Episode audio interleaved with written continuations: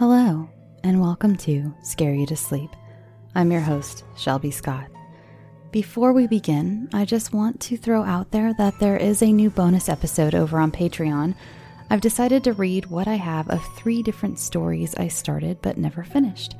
I would love any feedback for which story you'd like me to finish first. I write at a snail's pace, so I'm hoping this will kick my ass to get more original content out. All three stories are very different, so I'm eager to see what the consensus is. Also, earlier this week, I released part three of my reading of Henry James's The Turn of the Screw on this same channel. So if you look at the episode before this one, there it is.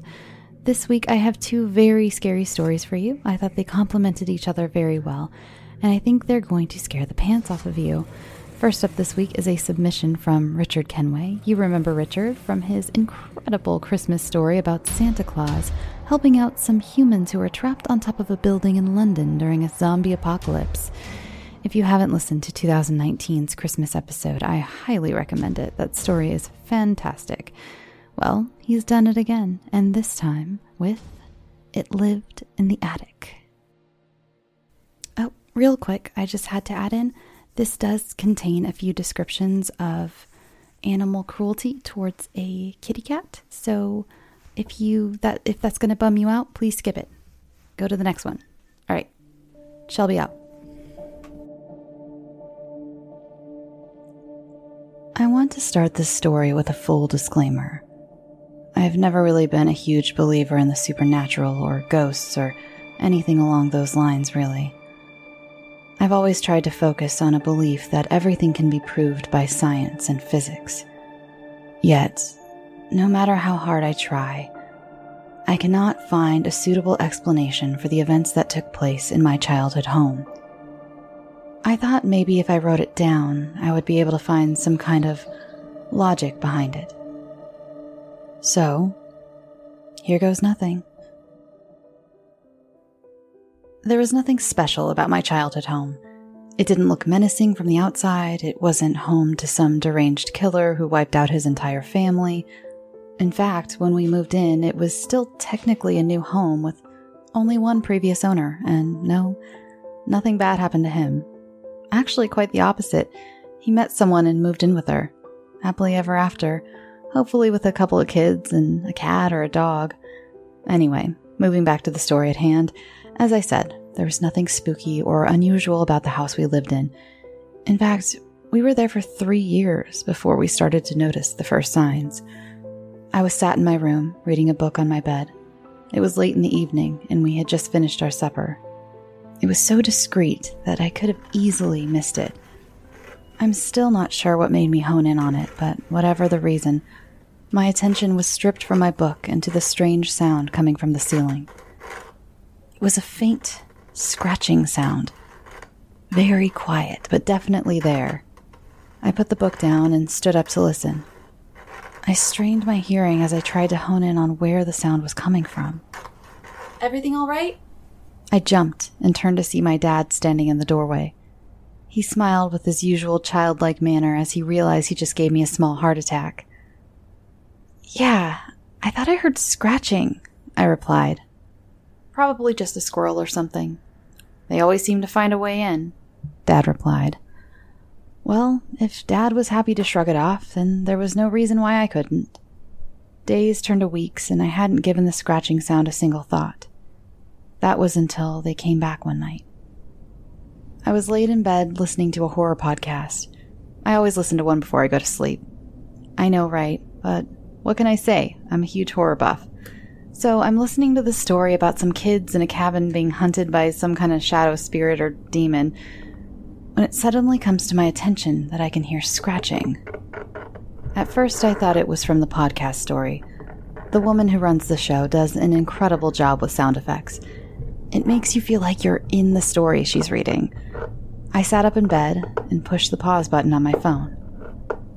The scratching was definitely coming from the ceiling, but there was something different about it. It sounded a little louder. Multiple squirrels? I thought. No, that can't be right. There was only one set of scratching. If there was more than one squirrel, then I would hear more than one set of scratching, right? I figured there was nothing I could do about it and resumed my podcast and fell asleep. The next morning, before I left for school, I told my dad about it, and he said he would go up into the attic after work and have a look. I went about my day and pushed the scratching sounds out of my head again.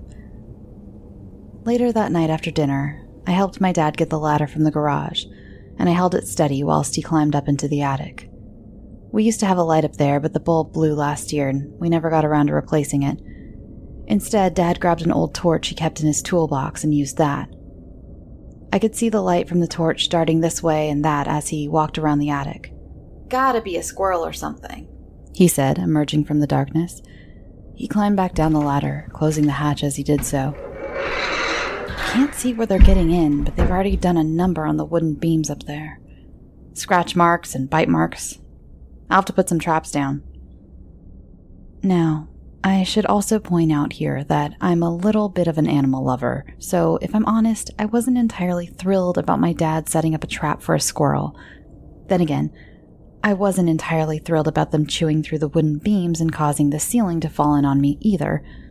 Lesser of two evils, I suppose. I forgot to point out earlier that we actually don't live too far from a wooded area, so we aren't strangers to wildlife. I used to see a family of foxes make their way up the street from my bedroom window.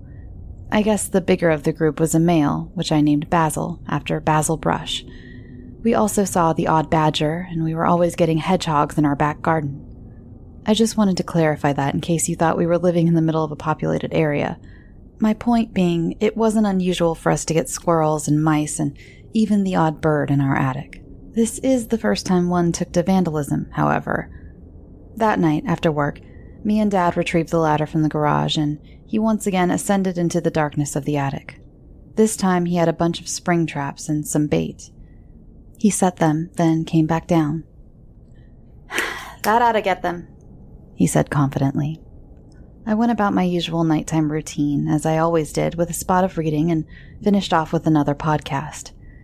If my memory's correct, I think I heard the first snap halfway through the second story. I didn't even hear the screeching, just the loud snap of the trap closing in on its prey. I hit the pause button on my phone and listened.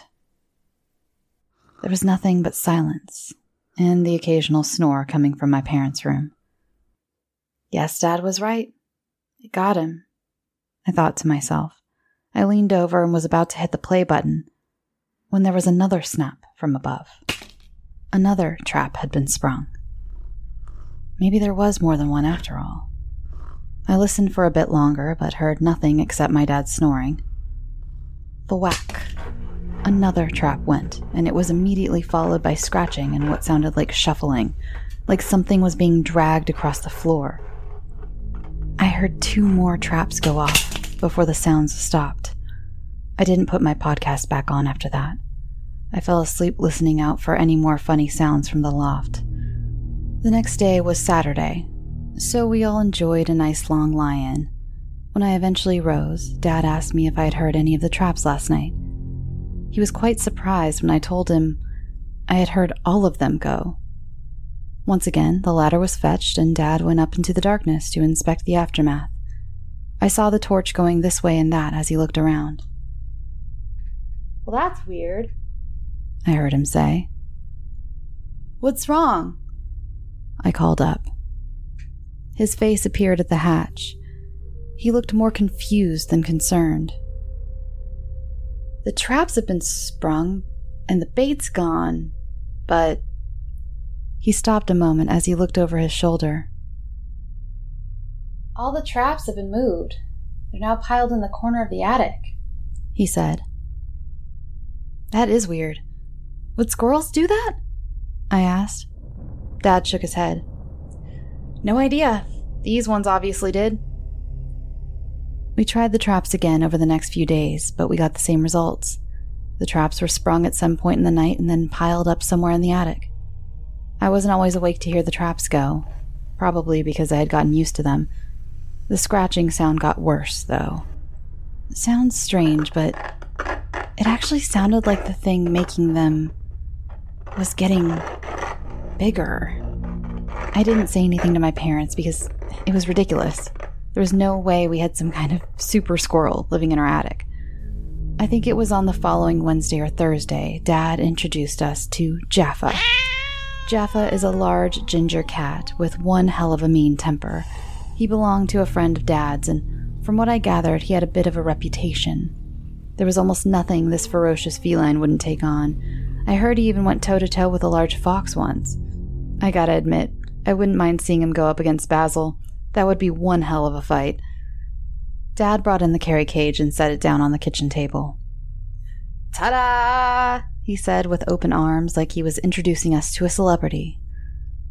Please tell me you're not thinking of doing what I think you're planning on doing, Mum said.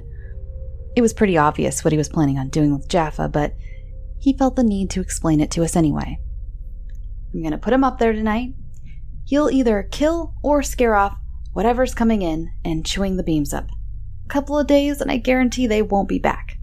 That's if they escape the first time around. Mum was flat out against this encouragement of animal on animal violence, but I had to admit, I did kind of see Dad's point of view. Jaffa didn't actually have to kill any of the squirrels. I don't know what would have been a worse fate being eaten alive by the cat from hell or having your body broken by a large metal trap. At least the second option gave them some form of a chance. We decided to leave the ladder in the upstairs hallway because we would need to go up there and check on Jaffa, but also because it was becoming a real pain to keep bringing it in and taking it back out again. Jaffa stared at me with his large green eyes while Dad went up the ladder. He sure was terrifying. I sure as hell wouldn't want to take him on. He even growled at me when I picked up the cage so I could hand it to my dad. He released Jaffa in the attic and closed the hatch. Dad rubbed his hands with glee. Sure, he was celebrating now, but he was the one who was going to have to put Jaffa back in the travel cage when he was done.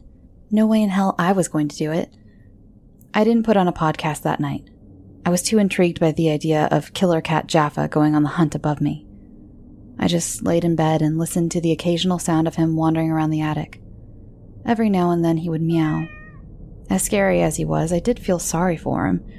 He was taken away from his home by some unknown man and then thrown into a dark attic for the night. I'd certainly be pissed.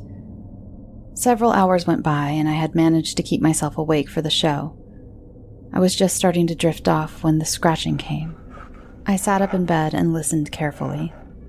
From somewhere above, I heard Jaffa growl at the intruder or intruders. I heard a pounce and a scuffle. Jaffa had found its prey and wasn't hesitating about going in for the killing blow.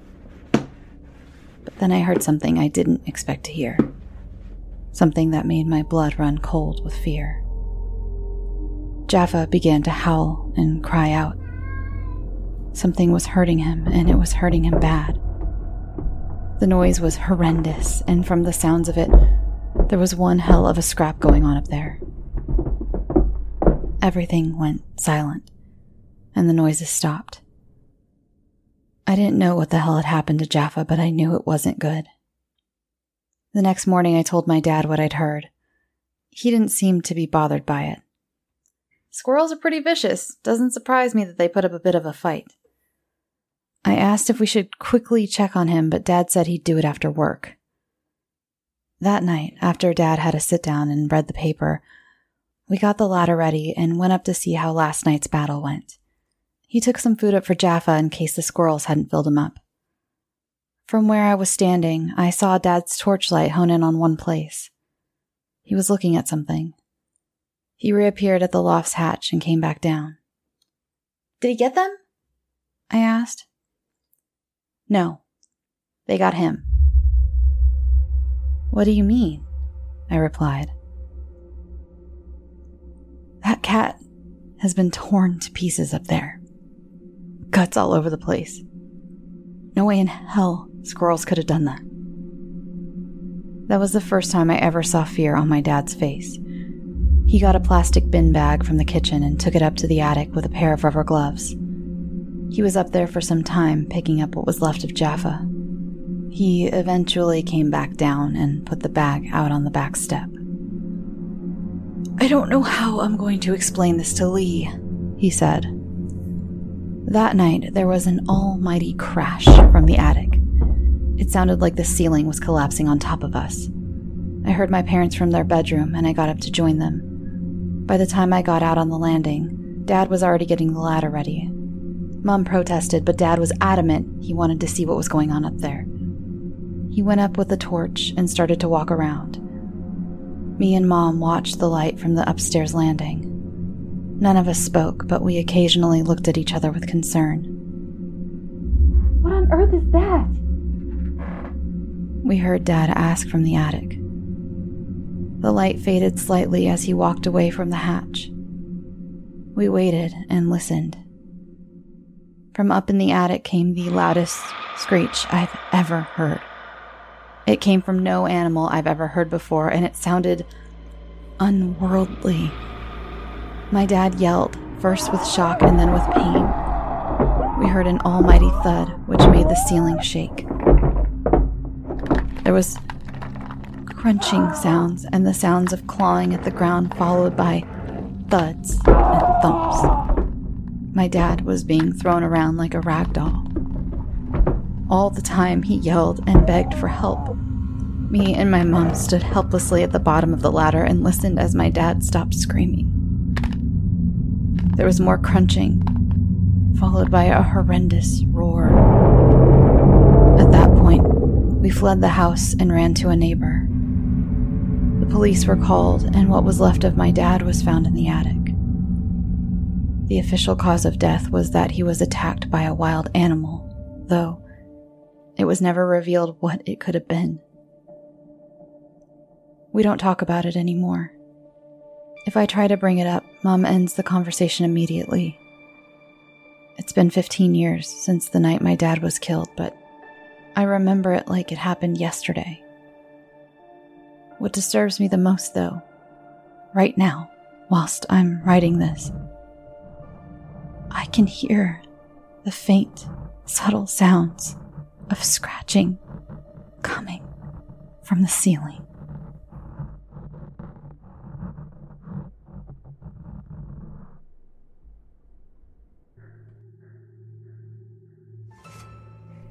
This next story is from another talented author that you're all familiar with. If you loved the creepy puppet of Le Silk Maudit, then you'll love the latest from Frank Woolsey. This one is called Camp Goodwill.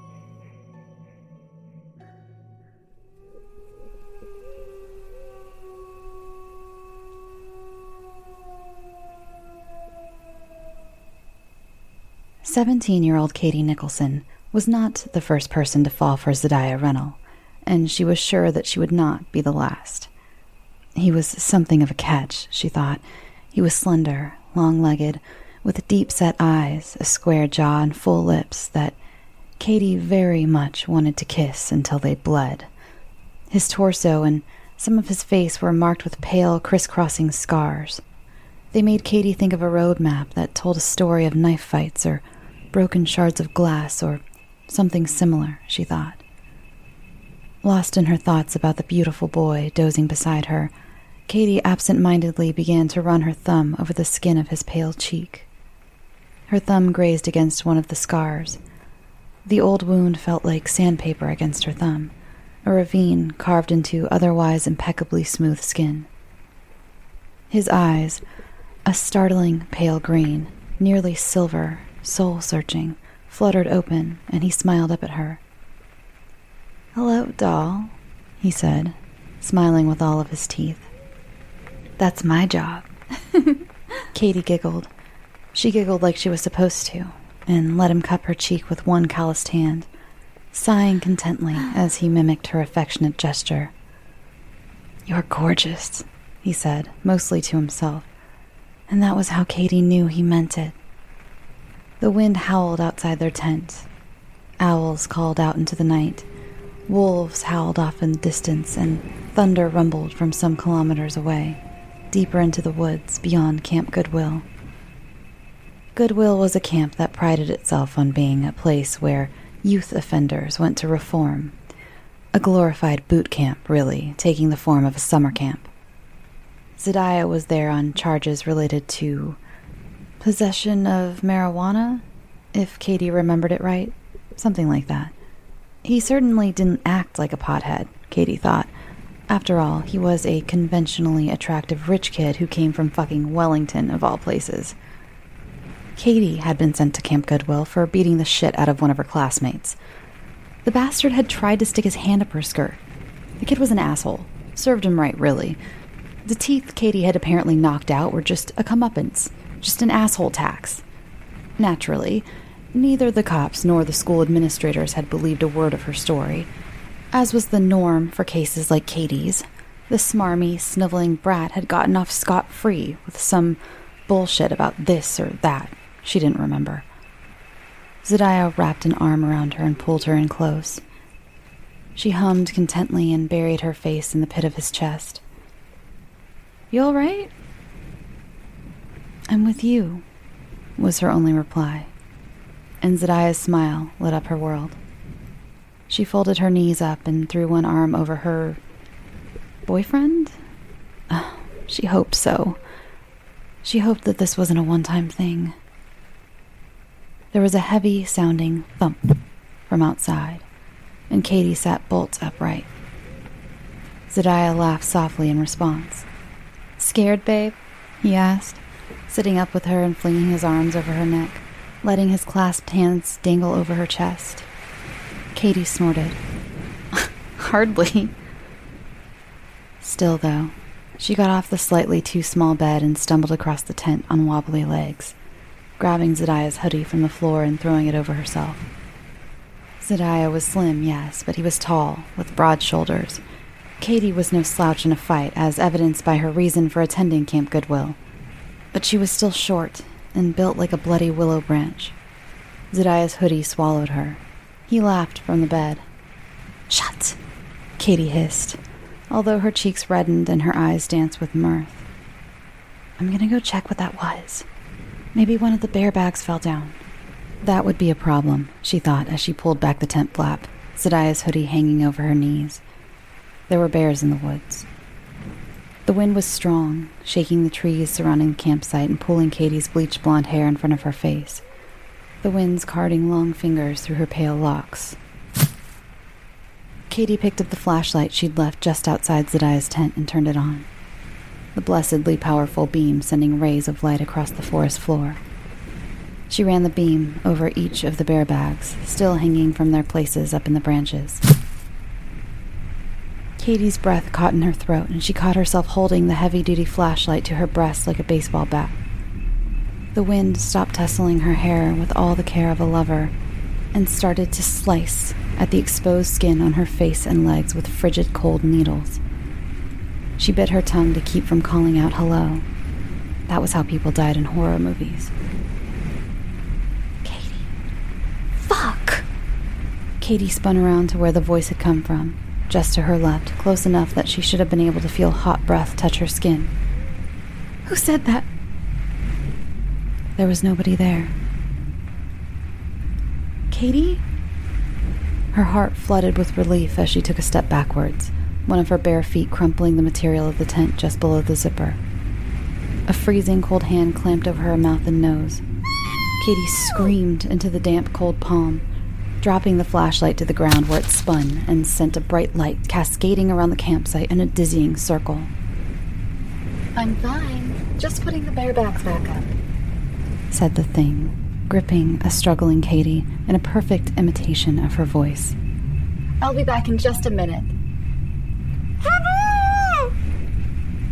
Katie's scream for the person who lay just a meter away from her went unheard, muffled by the hand of whatever the fuck made the woods surrounding Camp Goodwill its home. It wasn't a fucking bear.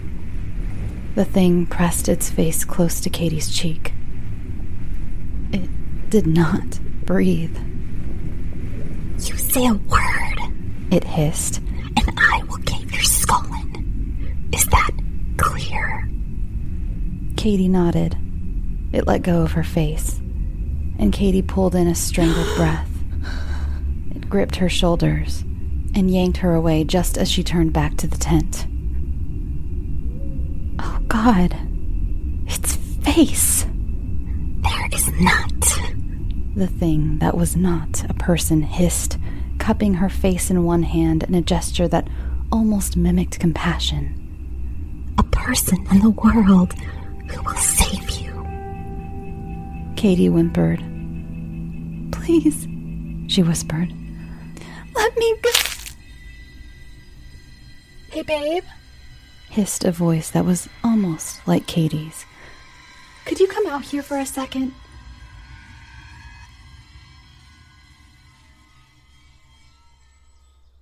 The last person to wake up the next morning, oblivious to what had occurred the previous night, was Marilyn Rakes, a familiar face to the managers of the camp.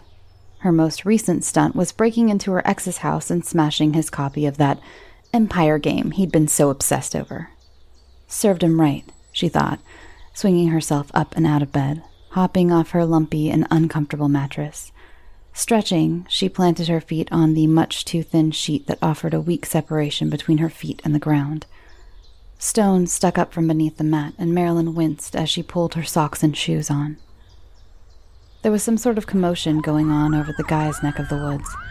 People were screaming bloody murder.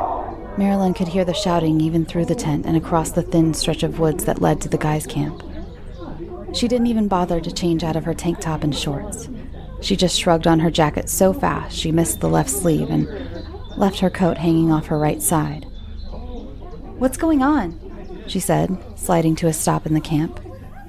Keegan Merritt, an archetypical tough guy with a rap sheet a mile long, pointed one shaky finger at whatever people were screaming at. He was ghost white, although there was a faint green tinge to his skin. He then placed his hands on his knees and vomited all over his Nike Cortez shoes. Curiosity got the better of her, and Marilyn pursed her lips. She started to walk towards the gathering. She covered her ears to drown out the screams about things bending in ways that they were not supposed to bend. She tried to block out the sounds of nauseous gags and unanswered pleas for someone to please call 111. There had to be a landline at the camp entrance if someone just ran there. Oh, God! Shut up! Marilyn hissed and pushed some guy out of the way, one of the younger campers who seemed all too glad to be shoved out of the action. Oh. Oh! The first person Marilyn saw was Katie Nicholson, lying crumpled on the ground. She was nude, a hoodie that looked far too big for her lying beneath her head, folded neatly, as if it were a makeshift pillow. There was nothing remotely attractive about the nudity. Katie lay on her side, bent, fully in half. Katie's arms reached outward as if to grab at some aid that hadn't come to her, her head resting by her feet. Her face was frozen, eyes wide open and bulging, jaw hanging loose.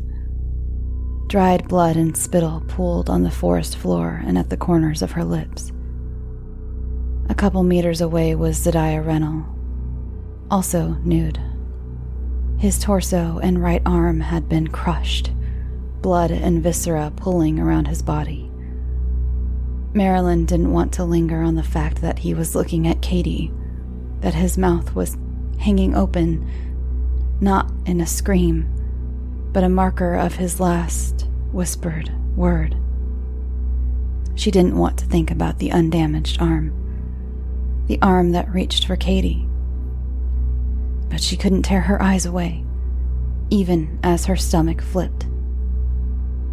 Somebody stepped forwards. It was Keegan, still green and shaking, but moving with a strange sense of purpose. He removed the hoodie from underneath Katie's head and shook it out to its full size like he was unfurling a beach towel. With all the care in the world, he laid it over the poor girl's body like a burial shroud. She doesn't deserve this, he whispered. Marilyn took off her jacket and covered Zadiah's corpse with it. The campers calmed down somewhat, and one of the kids ran to get the counselors. Everybody else sat tight and waited for their supervisors to arrive. They knew the drill. One of the counselors arrived some minutes later a scrawny, gaunt woman with a round jaw there wasn't even a hint of green tingeing her skin when she saw the two corpses. Worse, her admittedly already pale skin did not pale further when she removed the makeshift burial shrouds. There was a name tag on her plaid shirt, peeling off at one end, In faded text, it read, Counselor Rain, smiley face. Her hair was cut short, trimmed to a neat blonde bob. She smoothed out her slacks and wrinkled her nose at the sight before her, as though it were a pile of foul smelling garbage, and not the corpses of two innocent teenagers. Well, she said, that's a grisly sight. She removed her walkie talkie from her belt and spoke into it, voice flat. We've got another one, Counselor Rain said, glancing at the two bodies. Two, actually. There came a garbled mess of words and frustrated exclamations from the walkie talkie, and Counselor Rain walked away, talking animatedly with whoever was on the other end. Another one? Came a high pitched voice to Marilyn's left. What does that mean? Oh my god, what's happening? Marilyn stepped forward and wrapped one arm around a shaking girl. One of the newer campers, she thought, one who hadn't seen this before. Chelsea, her name was, or something similarly youthful. Come on, Marilyn said, pulling the quivering girl into a one armed hug. Let's go down by the creek, okay? I'll explain everything once we're there. Chelsea glanced up at her with wide, trembling chestnut eyes, and the two of them staggered down to the creek, just a five minute walk from the campsite. They turned back only once, just in time to see a small group of counselors removing the bodies and cleaning the gore as best they could from the forest floor. Chelsea whimpered from beside Marilyn. What are they doing with the bodies? Packing them into trash bags, came Marilyn's terse reply, and burying those bags deep in the woods. Oh, Chelsea said, her eyes devoid of any spark or life as she stared down at the slow moving waters of the creek. Who? What killed them? Marilyn sighed. This is the part that gets a little unbelievable. That girl, Chelsea said, pointing one shaking finger towards the camp, was snapped in half from the inside. People don't bend like that. Not unless their fucking spines are broken and their organs are shuffled around. And the boy. She turned slightly, pointing at the approximate location of Zadiah's body. That boy had his torso and right arm crushed so bad that they looked like hamburger meat. Tell me it's aliens from space. Swear to God, I'll believe you. Chelsea shuddered, her voice softening. No animal I know of could do something like that. Marilyn raised an eyebrow at the girl's burst of anger and subsequent and rapid cool down. Katie Nicholson and Zadiah Renner. What? Those were their names. Chelsea mouthed those words over and over again as if she were trying to commit them to memory. Maybe she was. Now sit, Marilyn said and swallowed, wetting her lips to prepare for the rather long, incomprehensible ramble she was about to spit out. It's about the size of a bear, she began, tapping her finger against her thigh. You can mistake it for one if you're not careful. Its skin melts and regrows rapidly, and you can tell where it's been because it leaves oozing clumps of skin and flesh behind everywhere it goes. It's like. Marilyn swallowed. It's like it's constantly falling apart and then putting itself back together. Its face. Marilyn wrung her hands and rubbed the side of her neck. Its face is all wrong. I, I don't know how to describe it. It's almost. It's almost human. But the rest of it isn't human at all. Not even when it stands up. It just looks vaguely bear shaped. It. not quite, though. It's shaped like something, and the something is a little bit bear shaped. It doesn't look silly. It's not like. Marilyn laughed despite herself. it's it's not like a human head on a bear's body. It's an animal's head, but it's like if somebody stretched a human skin mask over it. The proportions look human, but stretched and warped. It doesn't really look like a bear. Not up close, anyway. It has hands for one thing, but they're all wrong. Marilyn ran her trembling hands through her hair. That's as much as I can tell you about its appearance. Chelsea crossed her arms. How do you know all this? Marilyn huffed, her temper rising. You said you would believe me. I do believe you, Chelsea said, rolling her eyes and leaning forward to poke Marilyn in the chest, punctuating each word that followed. What I asked is how do you know? Because I saw it. Marilyn said, her usually flat, relaxed voice spiking into a shout. I saw it and I survived it, and it should not be a thing. It's all wrong, Chelsea. Marilyn ran her hands through her dark hair. It's all wrong. Chelsea's shoulders slumped.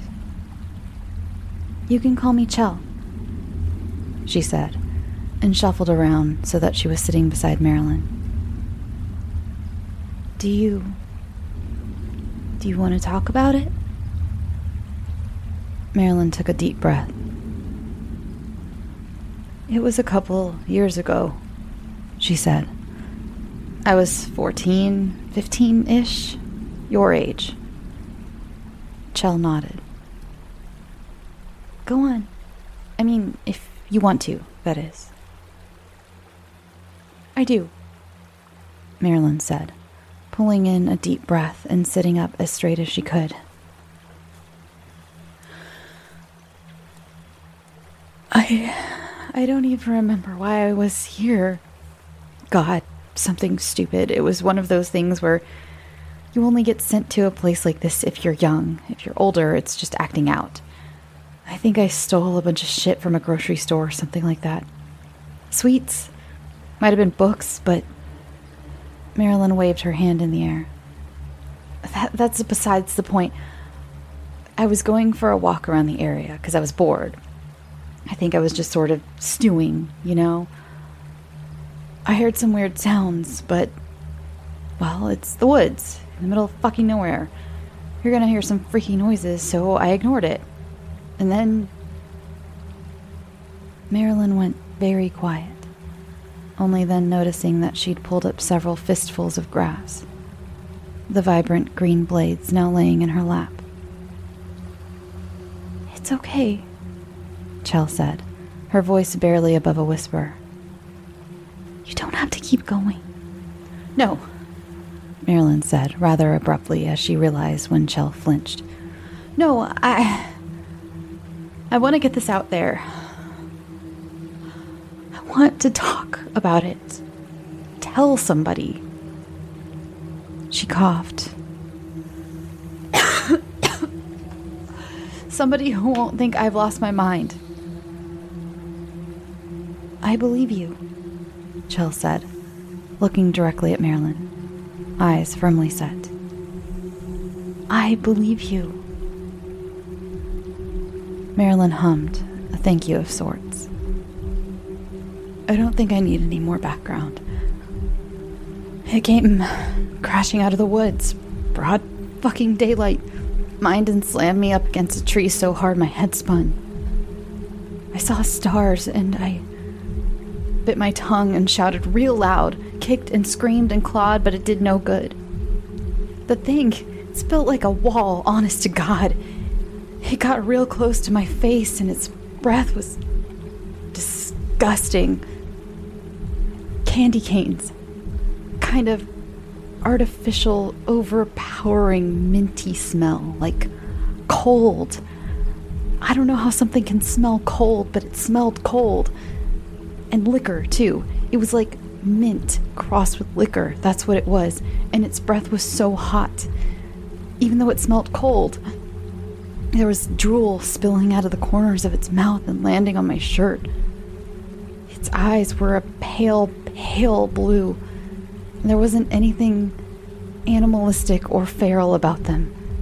Its eyes were its most human feature, and they were filled with intelligence and clarity and morality. Marilyn swallowed. So it was real close. Then it ducked its head so its mouth was right next to my ear. And it it told me it was gonna that it was gonna tear my heart out right out of my chest. It rested the almost hand that wasn't pinning me up against the tree on my ribs, and I felt it puncture the skin like it was made of paper. And it smiled. Marilyn looked skywards, letting her breath twitch into a satisfied smile, only dimly aware of Chell's shallow, rapid breaths. And its face was right next to mine, and it was smiling, and I was so angry, and my hands were free, so I grabbed its face and I jammed my thumbs into its human eyes, and it screamed and stopped its tortuously slow process of tearing me open. And it dropped me, and I fell real hard, smacked my head again, scratched up everything that could get scratched up. I bit my lip real hard, and I'd already bit my tongue, so there was a fuck ton of blood in my mouth, and the thing kept screaming. So you know what I did? Chell. Marilyn ripped her gaze away from the sky and stared at Chell. What did you do? I laughed. I laughed and then I ran like hell. I was spitting blood as I went. I guess I knocked a tooth loose either when I hit the tree or when I hit the ground because I spat my last baby tooth out that day in the woods. And I ran all the way back to camp and told everyone I'd taken a bad fall. Got stitches for the little slice on my torso, and that was that. The fucker never bothered me again.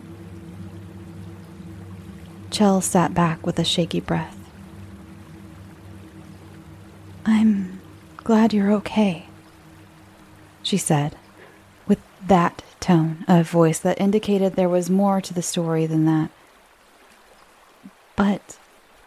Ah, there it was.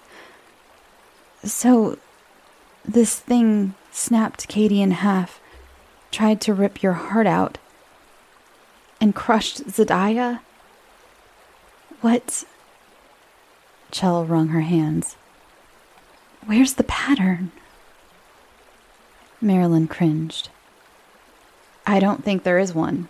I think it's experimenting trying to find out what it likes best, or maybe it just wants to spice things up. I don't know.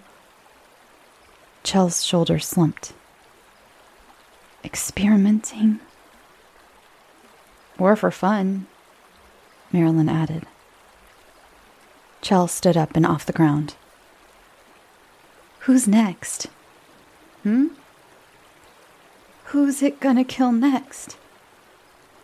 Marilyn stood up with a cackling laugh.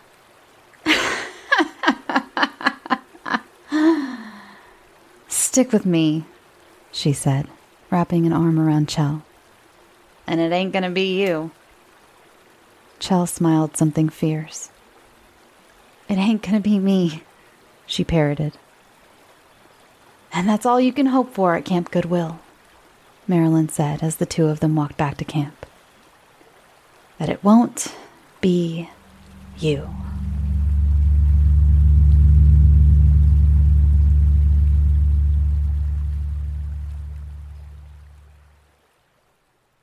Thanks for listening.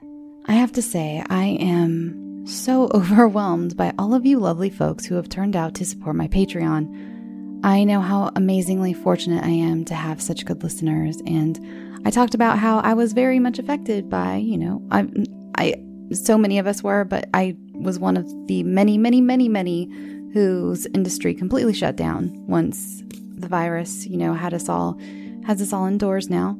Um, so I really, really appreciate it. I hope I can can provide you with some semblance of comfort and familiarity through these internet airwaves, through all these difficult difficult times. I can't talk. Um, I have really honestly been spending every single day in front of my computer trying to get out bonus content. I want a good mix of bonus content for, you know, the free channel and for the Patreon listeners. And I've literally just treated this like a full time job now, which is what I've always wanted it to be. So, you know, I've really put all my time and effort into it. I, it in fact, it is currently 12:30 p.m. or 12:30 a.m. Friday morning, and my husband got home hours ago, and I took a break and had a burrito with him, and then came back in here. I've just been plugging away. Um, trying to just really provide you guys with some good stuff during this time and taking advantage of all this time. And I just want to be there for you guys. You know, a lot of us, I have friends who are quarantined completely alone in studio apartments. And if I can be a voice of comfort for someone like that, then that is exactly what I want to do. So let's do Patreon shoutouts, shall we? A huge, huge, huge, huge warm welcome to Heather Smith, Amy Gardner, Joshua Poussin, Sue Ann Evans, Lillian Acevedo, Roberta Giorgioni, Jolie OK, Amanda, Valerie Cataldo, Jill Morton, Ben Dukes, Rebecca Carpenter, Rebecca, Lily Blanton, Ariadna Aguilar, Tuhid, Frank Wilson, Wesley Teal, Jaime Biren, Jim Lavery, Basil, like the plant, Glenna Dorcius, Dorcius Shipman, and Jen. And I am so sorry if I mis- mispronounce any of those names. It really it hurts my heart when I mispronounce names because names are very important. So I highly, I fully apologize if I mispronounce any of those. But that was probably the most I've ever, most Patreon shoutouts I've ever had. And I really, really, really, really thank you guys. It's so sweet. And um, like I said, I was going to, Patreon sent me an email, I don't know, like a couple months ago and said, like, hey, we're doing this new thing and we really think you should make your $1 tier into like a 2 or $3 tier. And I was going to because they said it was great and they had this whole presentation thing and I was but I don't know, you guys like I'm keeping my $1 tier at least for now until the I don't even have a date. I was going to change it on March 10th and obviously the world collapsed and I feel like if you have a dollar, not even everybody has a dollar right now, but you know, like I said, so I'm trying to put out bonus stuff on the free channel, but keep it balanced, but I still need to keep my lights on too. So for a dollar, you have access to all of my bonus content. The other tiers, I don't think I've gone over them in a long time, but $5 gets you a sticker, a Scare You to Sleep sticker that I will send out personally. I lick the stamp or the envelope myself and everything, so you have a little bit of my DNA. That's gross don't now now I'm gonna have a lot of people cancel. but and then the ten dollar tier is a personalized letter from me, and I make this cool stationery and has like a wax seal, and I put creepy smells on. Not creepy, they're pretty smells, but they're like campfirey smells when you get it. It's really awesome. So yeah, those are all my tiers. Um, I really want to start. I had a lot of plans, much like a lot of people. I've heard a lot of other podcasts talk about this, but it's like all of us had all these plans for cool stuff we were going to do in 2020, and that kind of got put by the wayside.